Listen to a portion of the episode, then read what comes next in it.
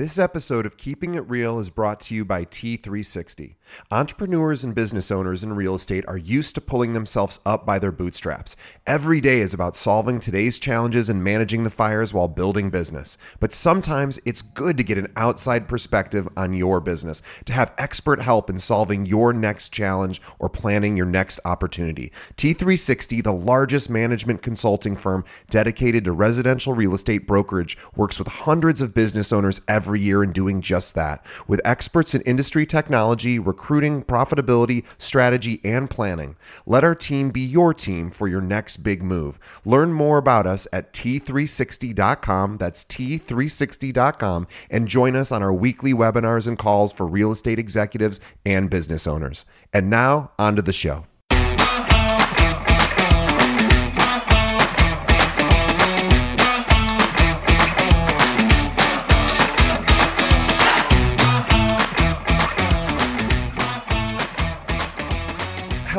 Welcome to another episode of Keeping It Real, the largest podcast made by real estate agents and for real estate agents. My name is DJ Paris. I am your guide and host through the show. And in just a moment, we're going to be speaking with Elliot Hoyt. He's a National Association of Realtors 30 under 30 winner and also top 1% producer. And you're going to get so much value out of this episode. But before we jump in, we are going to ask you to do two quick things. And this is the best way you can support our show. Well, number one, the best way is to continue to listen. And thank you for doing that. But there's two other ways that we really could use your help. Number one, tell a friend. Think of one other real estate agent that could benefit from hearing from top producers uh, like Elliot and send them over to our website, which is keepingitrealpod.com. Or if they're already into podcasts, have them pull up any podcast app, search for Keeping It Real, and they'll find us. And the second thing is to please follow us on Facebook. Every single day, we post an article that we find online designed to help real estate agents grow their business. And we also post live recordings of all of our episodes so you don't have to wait a couple weeks for us to produce them. So you can find us on Facebook at facebook.com forward slash keeping it real pod. Once again, facebook.com forward slash keeping it real pod. And now, on to our interview with Elliot Hoyt.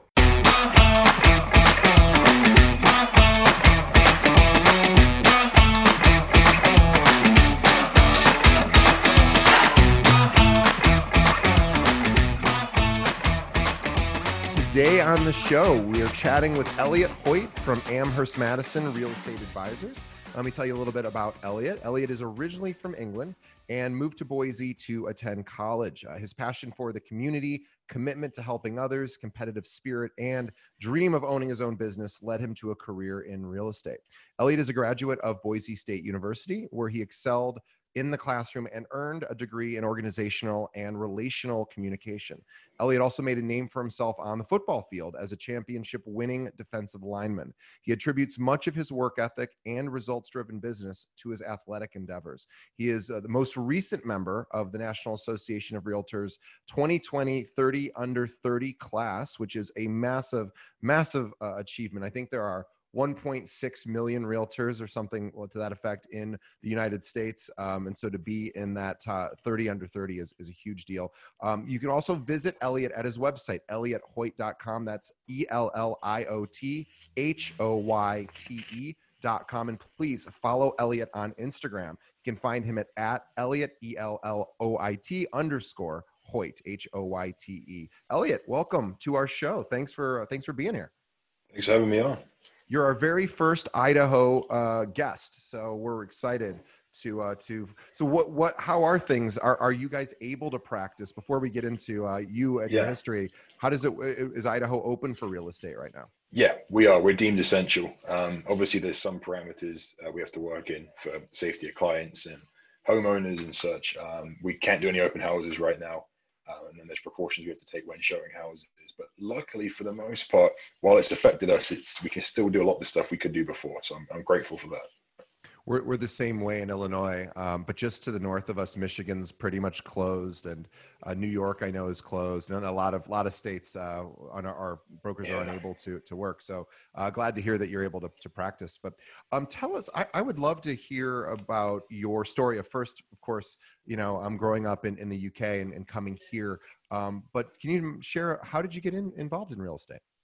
So um, skipping the, the, the long story of how I actually got here. Um, I, I, used to be a, a, brand ambassador for Porsche and also for Mercedes Benz at um, a local dealership, and um, I was actually at an event for the dealership at a local restaurant, um, and I ran into the CEO of my now brokerage, um, Nick Schleckway with Amherst Madison, who was also a Boise State football player. Uh, oh, wow. eight years before me. Yeah, I bumped into him at, at, this at this bar at this restaurant, and we knew each other from before. He said, "Hey, you know, how's it going?" I said, "Good." I told him what was going on. He told me what was going on with him. He's like, "You ever thought about selling real estate?" And I was like, "I mean, I'd always thought about it because it kind of like a pretty cool career. But, uh, I don't know if that's like you seem you have to be quite well qualified. I was thinking. Not little did I know after being a real estate agent, you don't actually have to too much qualifications. Uh, but long story short, he kind of kind of coerced me into it. Uh, and a week later, I'd ended up quitting my job and, and got my license and, and, went to work. So yeah, it's kind of Nick. Nick, who I have to blame for this lifestyle I now lead. So. Well, I actually want to go back, and I, I apologize. I, I, really am curious to know about about your football career as well. So before, before uh, even getting into real estate, um, how did you how did did you grow up playing football, or how did you get involved? So my dad, funny story actually. My dad's English, um, but he actually went to um, Harper Rainey in Illinois, um, near you actually in Chicago at junior yeah. college. He played football in America for two years um, for Harper Rainey, then played for the University of Akron um, in Ohio. Sure. And then played in the World League, which is the first year of American football in Europe. Um, so that's kind of my background, but I played rugby my whole life. And basically, I was begging my dad to play back home club football and up until the age of 16. And he finally was like, yeah, let's let's find a place. And I had to travel two hours to play football because there was no local team. Yeah. So sure. I had to play, I had to travel to play club football. And um, yeah, that's how I got into football. And I went to um, a cat, Boise State's uh, summer camp my senior year because I had a, I had a mutual friend through rugby who actually ended up playing at Boise State years on. And yeah, it's kind of through that connection. They offered me a scholarship on like the second day of camp. And I was like, wow. hey, you know what? I got nothing to do for the next five years, so let's go play football and get a scholarship. So yeah, wow. that's kind of how I ended up here. So that's amazing. And and and you've stayed and and uh, now are building a nice career for yourself in, in real estate, which is uh, which is awesome. I'm trying. Um, well, let's let's let's talk about that because I know or I assume, and this is probably a, a reasonable assumption, but you'll you'll have to tell me um, how the the discipline needed to perform at the collegiate level uh, in athletics in any sport obviously is takes a tremendous amount of effort, discipline, uh, dedication. Uh, I'm wondering how closely that parallels what you see as as the secrets to your success thus far in real estate. I think there's a there's a definite translation. Obviously, you go from doing something that's very very physical, and I guess some would say somewhat dangerous, to something that's physically for the most part passive. But the biggest thing that I carry over from football that taught me was just what you said was discipline. Um, you have certain habits as an athlete that you have to, you know, you have schedules and you have habits that you go through and accountability, and and that translates to this day. I mean, even with what's going on with this pandemic, I still come to the office Monday through Friday, nine to five, sometimes seven, eight a.m to get my day started because it's all muscle memory. Like I wake up and I do it without me thinking. Yeah. Like sometimes I don't even have anything on the schedule. I don't know about you. I just I just wake up and I come to the office because that mm-hmm. that to me this is my this is now my practice field in a way, you know. Yeah. So yeah, I think there's a massive translation. Just that discipline I had with football and accountability makes yourself accountable in your career too. So. And how many how many years are, are you in now uh, for into real estate? This is my second year. So first house I actually sold was March of 2019. So yeah, I'm only I'm only just into my second year of yeah, it's kind of kind of crazy. So yeah, in fact, I'd love to talk about you know because you're so new and at the same time you have earned um, you know uh, quite a reputation at least uh, not just locally not just in the state of idaho either but nationally. You, you've been awarded this 30 under 30 we've had a, a number of other 30 under 30 winners on um, and, and the, we're so uh, it sort of occurred to us we've been doing this four years and we saw that the the list had come out about a month or so ago and and we went oh let's let's start talking to some of these these up and comers because uh, really you know it's funny i i you guys are at this interesting stage where you're at the beginning most of you are at the beginning uh, of your career and yet you're having this tremendous tremendous success. So um, can you talk a little bit about you know okay you got your license you you, you your your former friend and and now is who, who owns the firm convinced you to, to get into real estate. Um, you know being that you're you didn't grow up there although you did attend school um, how did you start to grow your business? I imagine the sphere of influence probably wasn't that great. Um, I, I, don't know, um, but tell us about how, how you did get started. so luckily, I luckily I I, I was um, I guess to start with the sphere thing, sphere thing. Sorry, um, I I did quite a good job in college in networking, um, and that and I mean outside of athletics. So I did a lot of community service stuff. I networked when I could with local businesses and people of, of, of, that nature. So I kind of organically grew this sphere without even realizing it. People that just, you know, liked me because I was a football player and I actually turned out to be a half decent friend, I guess, in the end. Sure. Um, and then the biggest thing, believe it or not, was my job um, at Lyle Pearson working for the uh, Porsche Mercedes brands. I had a lot of clients um, through that, obviously, that kind of knew and knew, liked, and trusted me. And as any real estate agent will tell you, if you're known, liked, and trusted by someone, it's yeah. a lot easier to do business. So yeah, really, really, a lot of my clients have come from both my time at Boise State networking and then um, from my old job to some extent too. Um, the first, the first, I got I actually got my license in June of 2018. I didn't sell anything for seven months. And yeah, was, and, and, by the that, way, that's that's not an uncommon story. So we've done about 160 yeah. of these episodes, and it is not uncommon uh, although certainly not a comfortable time for anybody when they're starting out if they don't sell a home for seven months. Um, but uh, but but not uncommon. Yeah, yeah, and, and I, I, was I think I've grown up a lot in the last eighteen months. Even um, I I thought getting into this, I probably had about three maybe four months of financial reserves. Um, and I, and I, I was very arrogant. I think in the sense I was like, oh, you know what? I, I play football. I won't yeah, have to I touch need, it. I won't. I'll, I'll, I'll, be doing. I'll be doing million dollar deals next week. I was thinking to myself, yeah, three or four months that'll be enough. I'll sell a couple million dollar houses next week, and I'll be fine. And I'll tell you the reason why I thought that. One of the guys who was actually my mentor, his name's Matt Bauscher, um, and he's at our brokerage here. He's um, a co-founder um, of the brokerage. He is one of the top producers in the entire state. He's number one, two, or three every year. Yeah. When I got into the business, and I was I was kind of mirroring Matt um, and kind of learning from him for the first couple of weeks. And this guy's slinging out, I mean, I'm not kidding, million dollar properties, closing on them every other day in some instances. Yeah. I'm thinking that's normal, but Matt spent right. years building a business up. Sure. So yeah, in my head, I came in arrogant, like, yeah, it's fine. I'm going to get this done. And I was humbled very fast. Um, I was actually humbled to the point where I was down to about $17 in my bank account. And I was driving Uber for two or three months to pay my, my dues just to get through to the next year. And that was probably it was one of the worst times in my life, but it built so much character and it sling that that toughness that it kind of built in me sling shot me to where I'm at right now. I think so. Well, and now you know, it, and thank you for that story. And now you know that even if it all goes away tomorrow, which it isn't going to, ha- that isn't going to happen. But if it is, you already now have an actual experience of being down to almost, you know, no no income, mm-hmm. uh, n- no reserves, and and you and look where you are now. So I think just even that experience alone is like, oh, there's a little bit of uh, relief there in case anything changes. Right now, obviously, the whole world has changed at least temporarily, uh, and, and, probably in some cases permanently as far as how we do business. Um, but to, to now know that you know how to pivot and how to rebuild uh, is is obviously an amazing um, skill to to have cultivated. I know you didn't intend to cultivate. It wasn't by choice. it wasn't by choice. I'll tell you that. yeah, but uh, honestly, like it's it's a good thing to because now for the rest of your life, you'll just you'll just know well if it all just goes away tomorrow, I can do I'll rebuild, and um, that's yeah. that's a remarkable thing, especially for someone as as young as yourself. But so so I have another question about Uber because um, obviously you were I, I I don't know that we've had anyone on our show who's who's been driving uh, at any point for them so i'm curious did it ever happen where while you were um, driving that anyone ever became a client i've always thought i don't know what the rules are with uber maybe they don't really want you mentioning stuff like i that. can't i can't remember they may not want me mentioning but hey the, I'd rather rather ask for forgiveness and permission. Um, yeah, I had a I had a couple. I had a I've had a few people I that I I met. The one guy that might be a client one day funny enough, I actually met my my chosen home inspector. Believe it or not, I met him Ubering, um, awesome. and he's done he's probably done thirty plus, maybe more home inspections for me in the last year. Um, so I guess that's kind of a funny story that way. Um, and yeah, I just a lot of it's confidence too. Like I I I kind of pretended that I didn't need to be doing Uber because sure. mentally for me, I was like, hey, in my head, I know I need to be doing this, but if I tell them I'm an agent and I just do it to networking, then they'll yeah. probably believe it. I might get some leads. Nothing's mature because kind of come from it yet, but I don't know. Maybe one day someone will turn around and say, "You Ubered me," you know.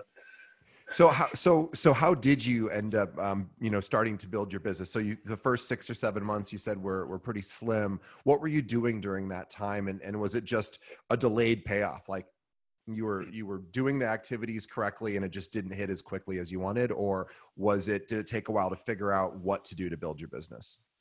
It was a little bit of both. So my first uh, my two first closings came from my very first open house in august which is crazy. So first open house in august closed on those clients in march. Um, and uh, so yeah it, it, it was it was from doing open houses that really helped. And then having a really good follow-up system. So these clients, these people that I met in my very first open house, I had a very meticulous plan for following up with them. And it wasn't necessarily like, hey, let's go look at houses. It was just being present in front of them. And I do that with anyone I come into contact with. If I can bring value to them and stay in contact, it comes back around. I mean, I learned very quickly with real estate. Um, there's no such thing really as a deal tomorrow. Everything has yeah. to, there's like a cultivation process. And that's, yeah, I guess that's what it is. I just kind of stuck to a system and it, the floodgates opened about six, seven months after. So, do you mind sharing some of the uh, the follow up strategies or, or, the frequency, just to give our, our listeners a, yeah. an idea of, of what that looks like? So I probably should have more of a written plan. I, I keep way too many mental notes. I know a lot of agents do that. Um, one of the biggest things I like to do is um, just like coffee cards and handwritten notes. If ever I have a correspondence with someone or I see them, um, I'll, I'll, write some kind of handwritten note to start that dialogue um, with like a coffee card, just say, just re- recall the conversation, let them know you listening to whatever it was they were saying at the time, reflect on what it was that you spoke about to an extent, and just say, hey, I'm here if you ever need me as a resource, whatever it is, just make it genuine. I'll send out um, handwritten thank you cards, and then I'll keep uh, like a rolling kind of top 25 to top 30 people that um, are either advocates of myself or are people that I would probably do, be doing business with in a period of time. And um, I'll do like quarterly gifts, like small things, like we did Christmas wreaths um, last holiday season um, just little things like that, like little gifts. Um, I should have a plan written out for it. I kind of just have this mental clock, and I'm like, okay, now it's time to be doing this stuff, and we kind of follow up that way. So. Well, you just really mentioned two big things that I, I just want to reiterate for our, for our listeners because first of all, these are pre-clients. These aren't clients yet. And you're doing two things that 99% of agents, this is a guess, but it's probably true, uh, don't do, which is to say the power of the handwritten note is, is number one. And it's just shocking uh, how few people who work in a consultant or a sales capacity, uh, a service capacity do not do that. I think about the different providers I have in, in, different areas of my life that earn service fees from me. Uh, I never get a handwritten note. I maybe you get like um, sort of one at the holidays, which just you know, or, or, maybe it's even stamped with their signature. Which again, I'm not complaining about, but um, the idea of a you know even a three sentence handwritten note is uh, is a bit of a lost art. However, uh, the data uh, that from studies that have been done and, and even through modern you know modern time now still say that people desperately uh, you know want handwritten notes and, and very few people do them and and the most successful agents i know pretty much all do them um, mm-hmm. um, so so i want to commend you of course for for it's like one of those things we all know we should be doing uh, but not everyone does it very few yeah. people i, I tell you what's funny i'm sorry to interrupt you i, I no. actually got i had a um, my very first uh, Thanksgiving, I, I, can't redo this now because of how much time I don't have now. I sure. actually hand wrote thank you cards to like almost 100 people. Oh, sorry, hand, wow. hand wrote Thanksgiving cards. Oh wow! Almost 100 people that I knew. Nobody does those, that. Nobody's no, doing yeah, that. and it, it, it, was crazy. And it, I mean, it took it took a couple days probably, but that turned into actually a client uh, that ended up being like 1.2 million dollars between the listing and the buy side. So, so let, let's let's just even say that took let's say it took two minutes a card times a hundred. That's two hundred minutes. You know what is yeah. that like four, three, three, four hours? Yeah, that made you. And I mean, not not that you're doing it for money, but if you actually look at the return yeah. on that investment, you have to look at it. Yeah. For, for a one percent return, right, and uh, basically one one of those people became maybe more did, but at least one did. Um, that's the best uh, four hours you ever spent. Yeah, it was about thirty-five thousand dollars in GCI for spending an hour writing a card. I mean, I, I, don't know anyone that wouldn't write a card for two minutes to not receive that kind of compensation. If you just want to look at the money. You know? Yeah, yeah, it's uh, it's the best ROI I've I've heard. I uh, I, I really and and also I want to also mention the gifts too. And and this is something that again I don't know anyone's ever a, a, lot of people write personal notes who have been on our show because they're all top producers who know how important personal notes are. Um, but as far as sending gifts prior, um, I think that also is is going a step so far above and beyond what the average agent's going to do that uh, your uh, these pre-clients or, or call them for, you know future clients um, are certainly going to be impressed by. I imagine you get a tremendous response to that. Uh, for the most part, yeah, I, I, really call I call those clients. It's just it's a warm list basically. It's a warm yeah. list of clients that you know that there's something there, and and I think the most important thing with it too is whatever you're giving out, it has to be relevant to the occasion as far as if it's seasonal, and also has to be genuine too. Because if you're just sending out like kind of half effort things that don't bring value or aren't genuine, then then people see through that. So the things I send out, I, I'm genuinely, I do genuinely say this. I'm not just looking for um, a lead or a deal from it. I'm just seeing, okay, how can I somewhat selflessly provide something of value to someone else? Because people don't always remember what you say, but they remember them, the way that you make them feel, and that's very, very important. Yes. Um, let's, uh, let, yeah, let's let's talk more about that. So, so you you you know started you know doing production last year, uh, and and then you know did you uh, did you see a tremendous um, you know it, sort of uh, acceleration of, of your business from those activities you were doing in, in the first six or seven months? Yeah, the biggest month I had, actually, my board's behind me, uh, I compared 2019 to 2020. The biggest month I had when things really opened up, it started, it started in about May. And then the, the biggest month was July. So this is my first year. It was my first kind of full season. Uh, I had 3.63 million in closed properties in, and nine closings in July. Um, that's and that's amazing. probably when it, it was, yeah, it was kind of hard to believe because I, I went from, I mean, I went from driving Uber, being in minor depression because of my financial life situation to, you know, doing as much production in a month as most of the top 1% of agents in our entire market would do. So it was, it was very humbling. Yeah. I think July was kind of that poignant moment. So. And what, what, why do you think that is? Obviously you had a great mentor um, and, and you were, you were doing uh, sounds like you were doing all the right activities. Was, was, it just as simple as that, or was there anything more to the the secret sauce, if there is one? I think I think there's definitely having the right activities uh, from a real estate standpoint. So doing those hammering cards and, and kind of having that discipline. Um, but also, like almost because I was an athlete. I mean, I hate to refer to it all the time, but it's just what it's my part of my identity for life. Um, even more so than the physical act of doing these things is having that mental fortitude and the positivity to just understand that like even if you have a bad day and in real estate let's be honest we probably have more bad days i think than we have good. It just yeah. happens that the good ones are that good that it overrides it. You have to just always kind of hold out for the good times. Don't allow i mean people always talk about energy and and, and there's kind of that peak performance where you want to kind of ride on this curve. You never want to have the lows too low or the highs too high and i think a lot of agents from my experience in a short period of time they allow their emotions to dictate the way they do stuff. You have to kind of have this positive affirmation, just try and stay on this even kill. If you go too low, it affects you. Go too high, it affects you too. So it's a mental side to it too, I think. Well, and you had to show up uh, to practice, you know, when you were in college on days where you didn't have time to to show up to practice or hit the weight room. You know, there's classes, there there's a lot, or you just weren't uh, not feeling well, or, you just, yeah, you just didn't want to. No, there's more. Yeah, that's that's literally it. Now you say it, the more I think about it, there, there's times with football where I did not want to be out in the hundred degree weather running around, or I didn't want to do this, I didn't want to do that, but it's tough luck. I mean, that's what it takes to be a champion or to succeed. And that's the same with business. You have to show up when you don't want to sometimes. So. Yeah, yeah, it's it's exactly it. And I, I was talking to my girlfriend before uh, before chatting with you, and I said, um, you know, athletes always tend to do well in business, or a lot of them do, uh, simply because they already have that that discipline, and they understand that motivation is not really where it's at. Because if you're waiting around for motivation or inspiration to hit you, like unless you're very very lucky, it, it doesn't hit all that often. But discipline is something that you can anyone can cultivate and you know uh, on their own um, and that's yeah. what actually is going to get you the probably the most results and unless you're just really lucky and you get hit with inspiration at the right moment but uh, if it's like me it's just putting your head down doing the work keeping your blinders on and and uh, doing the fundamentals uh, day after day 100% no it's, it's all about the discipline and, and, and again just to use kind of an experience i had that does drive me in business. Um, when I was at Boise State, I was there for five and a half years, um, redshirted my first year.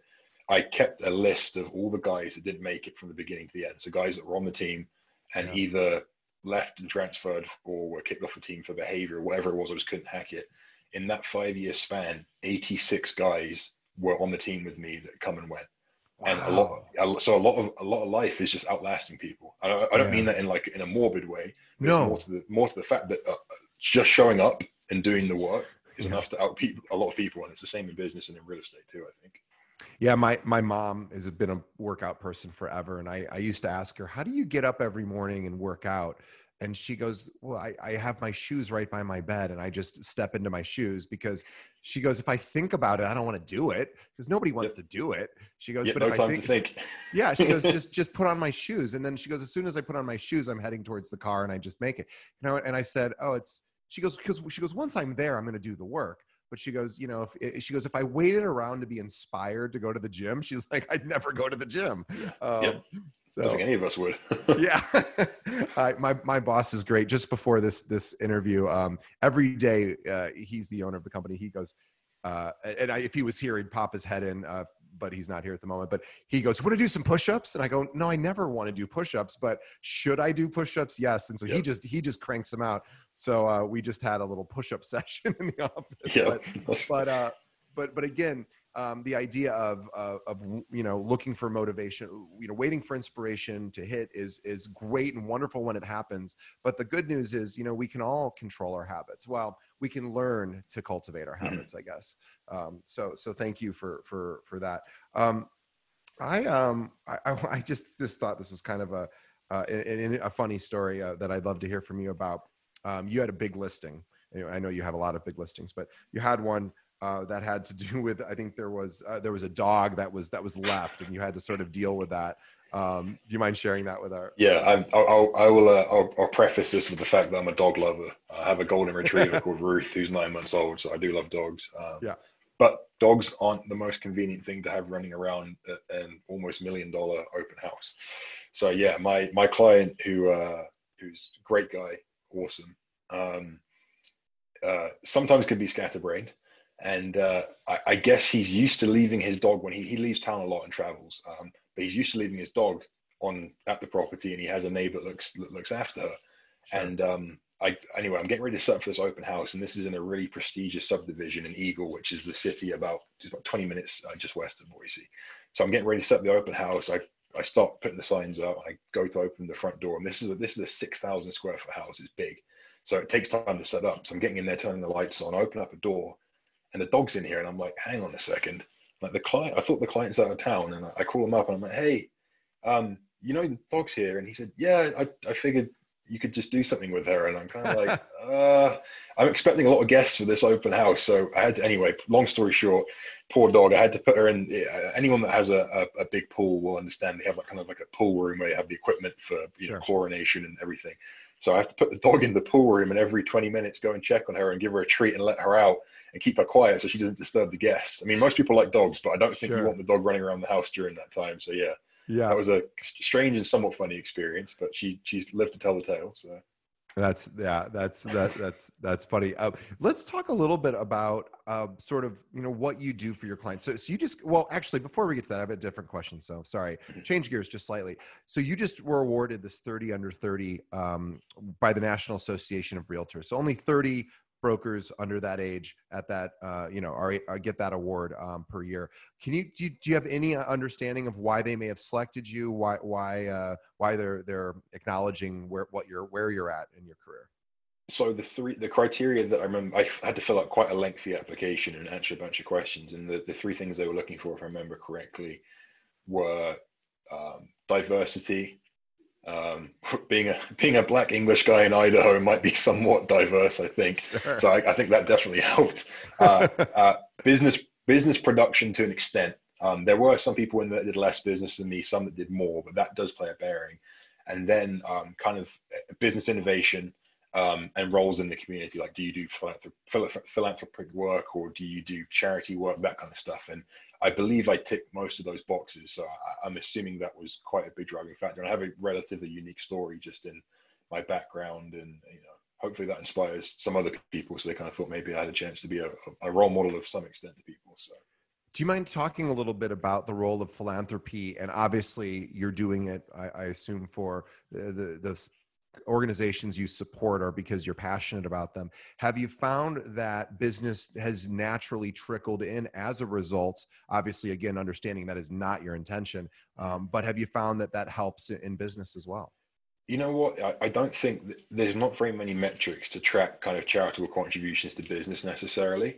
Um, and it, this sounds somewhat cheesy, but if you talk about good energy, I feel like if you do good things, yeah, it circles around. Like I, I, I, I have the weirdest circumstances sometimes where I'm, I'm, I do something that I guess it could be perceived as nice, and within a couple hours you get a referral call or text or yeah. something. And I, I, yeah, I can't necessarily say that what I've done charitably with those contributions has come back around unless it's just universal good energy. I really don't know. Um, I'd like to think of some instances, but I feel like if I was to come up with instances, people themselves may do charitable work for the wrong reasons. Those, you really yeah, have yeah. you have to, you have to really be selfless and be genuine in that. Find something that you care about and find people that you can support. And if something comes around from it, great. If not, the worst case scenario, you feel great because you helped someone else that needed help. Yeah, and and that's really important is to to feed yourself um, with with doing that sort of work if if you have the time and and the energy because what that will do is it will actually it's an investment you're making not so much in your business but it's just like working out. It's it's an investment you make in your overall well-being um, and and you know you're you're working out for your physical health uh, you go out and, and give uh, as much as you can and that'll feed your soul um, and that will just naturally whether or not business comes your way you're going to just have more uh, in the tank uh, to offer to, to business because you'll just be a more more rounded person. So um, yeah thanks for for that reminder. I i actually just found out i'm just going to throw this out there my girl i forgot the name of the organization but right now since uh, obviously most of the country is is at home um, there are a lot of seniors at senior centers that are very lonely, right? Maybe they don't have a lot of family, or maybe their family isn't connected online as, as easily. And so you can actually now sort of adopt a senior uh, and, and, do these Zoom meetings. Um, so uh, I thought that was kind of a neat thing that all of us could do. Um, and I'm going to sign up for that later. But just as an idea, my girlfriend was just telling me, I thought thought I'd mention it. I, yeah, it's pretty cool. I, I never thought of it uh, doing that uh, because uh, the, the, philanthropic work I'm involved in, um, I'm not able to do right now because uh, of this. So you know, there's ways to to pivot. I want to talk to also about pivoting yourself. So now that that things have changed, uh, at least hopefully just temporarily here in, in our country and, and the world, um, but also with your ability to do business. Has your activity, as far as what you're doing on a daily basis, has it shifted or is it basically, hey, yeah, the world's changed, but I'm still kind of doing the same activities? My, my attitude hasn't changed as far as, you know, there's work to be done. Um, like I said, I still show up and do my thing. One thing that has changed, which is really interesting, um, and it's more efficient, is this Zoom thing has been great. So yeah. I've met with um, I think at least at least five clients in the last week, um, and done f- and, and executed full buyer consultations, including paperwork, using Zoom. And it's been a great tool because instead of the instead of sitting down with someone and going through a paper line by line and trying to explain what it is they're signing, you can screen share, and people are so more um, you know uh, responsive to technology, it's easier to go through and just say, okay, this is this, this is that, go through it um, and explain that way. And it cuts down on time because you don't have to, you know, I don't have to make sure the conference room is free. I don't have to have them travel to and from.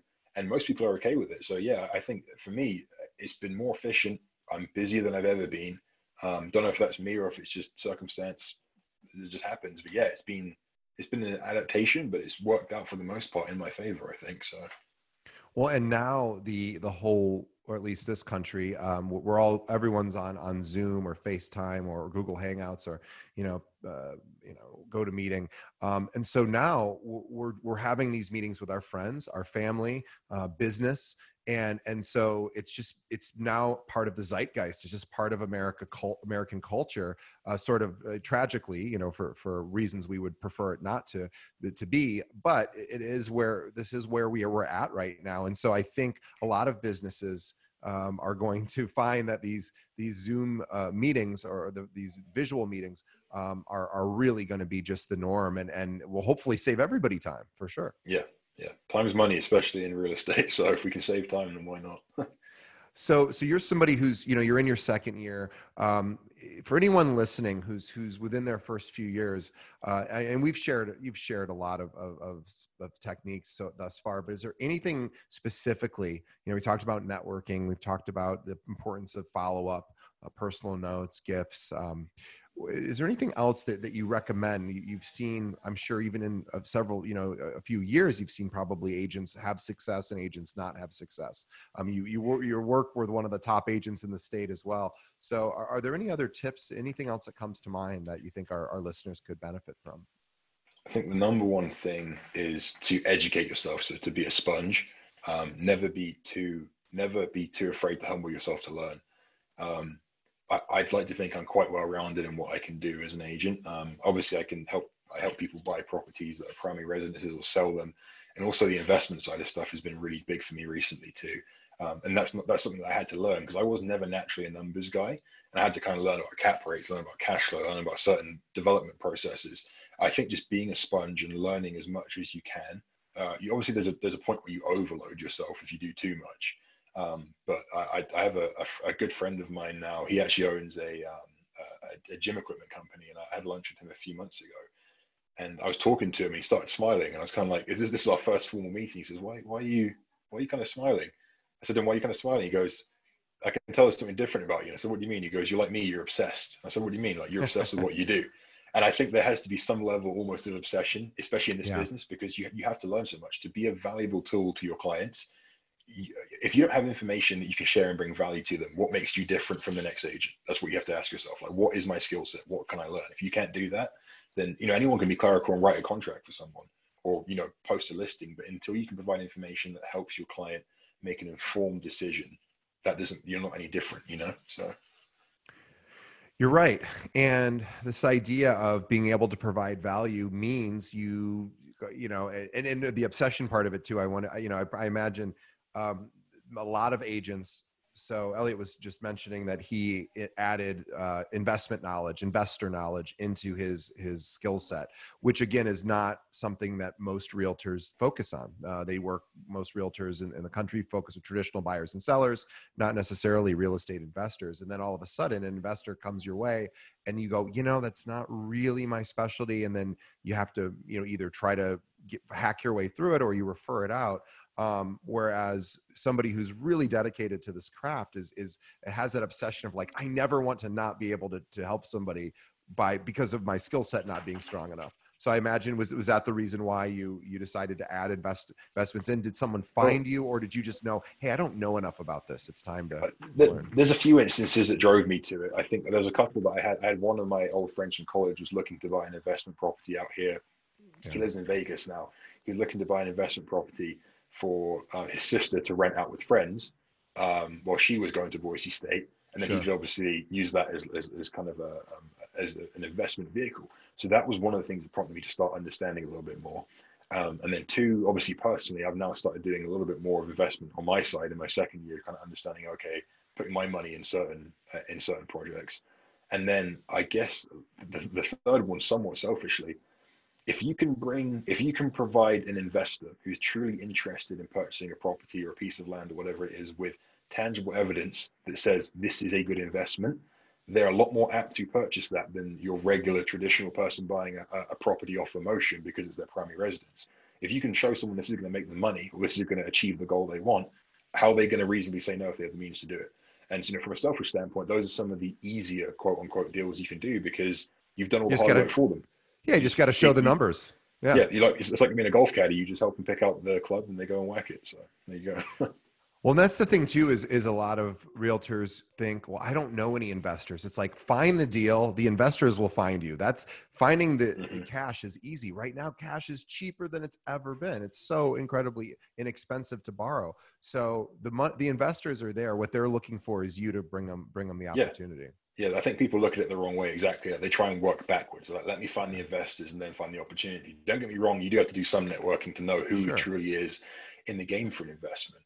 Um, but you can't you can't wait for it. The, the I, I, one of the things I've kind of understood recently is real estate is just it's basically people mating other people with opportunities. But the biggest piece that you have to create is the opportunity. So yeah, for sure, you hit the nail on the head with that one. You also do a lot of relocation. Uh, can you talk about that and and um, and sort of you know how that works? So yeah, Boise's um, Boise. If you look at different, there's loads of different studies, but Boise is consistently one or two in um, in growing housing markets um, and relocation in general. Uh, is a really um, it's, it's, an up and coming city. It's been um, growing for several years now. Um, it's one of the least regulated states in the country which is very appealing to a lot of people that come from, you know, pretty more regulated states or, you know, different political things that I won't get into. But Boise's kind of this haven, um, outdoor lifestyle. Um, there's still city living, great food, great people. It's got a strong economy as of right now, at least. Um, so yeah, that's been that's been uh, one of my increasing focuses, just because you can buy a house in Boise. Um, the the median sales price right now in Ada County, um, which is where Boise is, is situated, is about three hundred fifty thousand dollars. You got to LA, Seattle, these other places where people may have more wealth and money. Um, they're paying astronomically higher prices in comparison. So it's it's seen as a, a, a landing spot for a lot of these bigger cities. Yeah, it's uh, it, it, does always show up on on lists. Um, I uh, I need to, I've heard it's just so beautiful too. I need to I'd like to go out there. It's actually I've driven through. I've, I've driven. I was a brand ambassador uh, for for a, a, a, beer company many a million years ago, right out of college, and um, I traveled the country. Uh, I've driven through Idaho, but unfortunately not spent time in Idaho. So uh, I need I need to go yeah. go somewhere because uh, I don't. I, it's technically checked off my list of visited states, except not really because I haven't done anything there. Just through it. yeah, so so I definitely want to come out and visit and uh, and see the city and see what what all the uh, how you know what all the hubbub's about because it's certainly it's just on that list of like cool cities like Asheville, Austin, Nashville, places like that. Uh, Charleston, you know, it sort of is in that same group of like cool cool cities. Um, if nothing, if nothing else, you want to come and see the blue turf. If nothing else, yes, yeah, for sure, for sure, absolutely, for sure. Yeah. Um, and, and I also want to talk about, you know, look, being that you're in a hot, um, you know, uh, real estate town um, there's also a lot of competition right? There's lots of agents because of course real estate's so attractive right now in the growth. I imagine that's spawned a lot more real estate agents. So what do you think it is that you do differently um, than than other agents to help you know grow your business? I think we touched on most of the points already really but just yeah. to reiterate i think bringing value um, finding opportunities for people um, you know, and that can mean in a market that's this hot is finding properties for buyers off market, for example because sure. when things are on market, it's very hard to compete at certain price points. But yeah, I think really bringing information and value to help people make those decisions. And then the other one really is just work ethic. It, it, sounds crazy, but I've heard so many stories from from people purchasing and transacting real estate that aren't agents, or my agent won't pick the phone up at this time, or they won't get back to me in this manner, or da da da da. I, unfortunately, um, you know, not naming names or bagging on anyone, I, I hear probably more bad stories about real estate agents than I hear good. So for me, I'm like, okay, what can I do to buck that trend? How can I be overly nice? How can I be overly dedicated to my clients? And sometimes, you know, you know, my wife will tell you this. I probably do more than I should reasonably, but I mean, as an athlete, that's what it takes to be great. In my mind, is you have to do more than you reasonably would expect them to do. So same same kind of deal, I think. Wow. Well, I what what a great what a great final final statement. Do more than what is reasonably expected of you, and and you will have a more than reasonably expect uh, reasonably nice life. You know. I think uh, I think I think that is is is a perfect place to to wrap. Um, and I want to remind all of our listeners to to do two things. One, I'd like you to um, to visit Elliot's website, not just because it's his website and he's our guest and we want to promote it. It's actually a really nice looking, clean website. So I'm impressed with the design and, and sort of uh, user experience of it. So follow, you can find him at Elliot Hoyte. That's E L L I O T H O Y T E dot com. And also please follow him on Instagram. He is, uh, he, he's, he posts on Instagram. He, he, he has a very cool and interesting Instagram account. So everyone should follow. That's at Elliot underscore Hoyte, again, H O Y T E. Um, but Elliot, for anyone who's listening who might be wanting to work with you directly, you know, people in, in the area, uh, you're the, the Boise community or nearby, you know, surrounding areas, what's the best way uh, to, for them to reach out to you? Uh, shoot, they can call me and text me if they want. Um, I'll give them my number, I guess. Sure. Um, so my, my work number is 208-340-8769. You can call me or text me. And then email is always good to do. And my email is uh, E-L-L-I-O-T at E-L-L-I-O-T-H-O-Y-T-E dot com. That's Elliot at ElliotHoyte.com. And yeah, I just love connecting with people, even if they're not looking to necessarily transact real estate or just looking for some business ideas. I'm a business minded person, just opportunities to connect. I, I'm all ears and I'll lend five minutes of my time to anyone that reaches out to me. And if you're lonely and you just want a personal note, meet Elliot. He's going to write hey, you one. I will write you one and I'll send the Dutch Bros coffee card.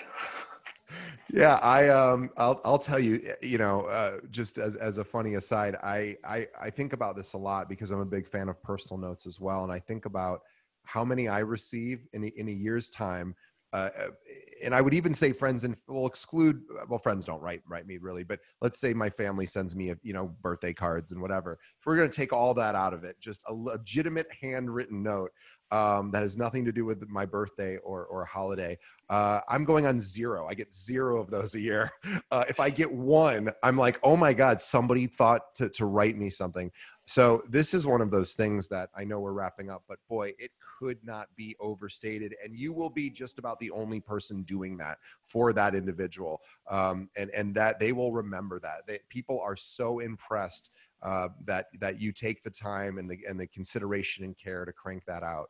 Um, so I couldn't. Uh, obviously, a lot of um, real estate training programs tout how effective it is as well. Certainly, it's not a new idea, but it's actually a very old idea, but it should be uh, should be done today. So, um, and Elliot, I know agrees because he's the one doing it. Um, but on behalf of our listeners, we want to thank Elliot as well for, for his contribution today.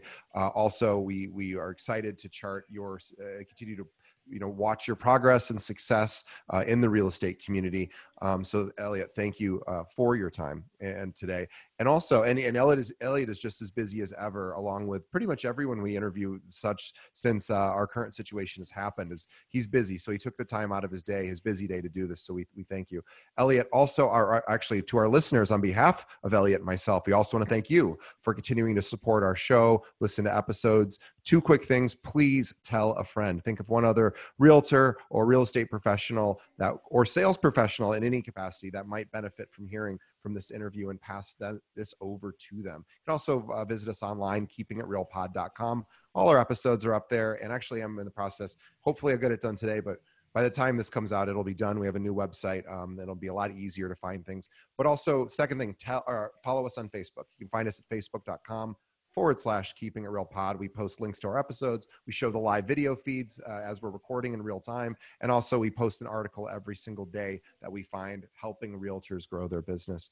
Um, so, Elliot, uh, thank you for uh, for coming on the show um, and uh, congratulations on all your very very um, you know young and impressive success it's it's just incredible so thanks for having, having me on man i'm i'm just a product of product of some good people that helped me on the way so give it yeah. to them. Yeah, no, that's it. I mean, that's the I mentors and and you you've had obviously great coaches in your life, uh, probably on and off the field. So um, thank you for being a coach to our listeners. Uh, this is really uh, really really an awesome episode. So thank you. Thank you for having me on. I appreciate it.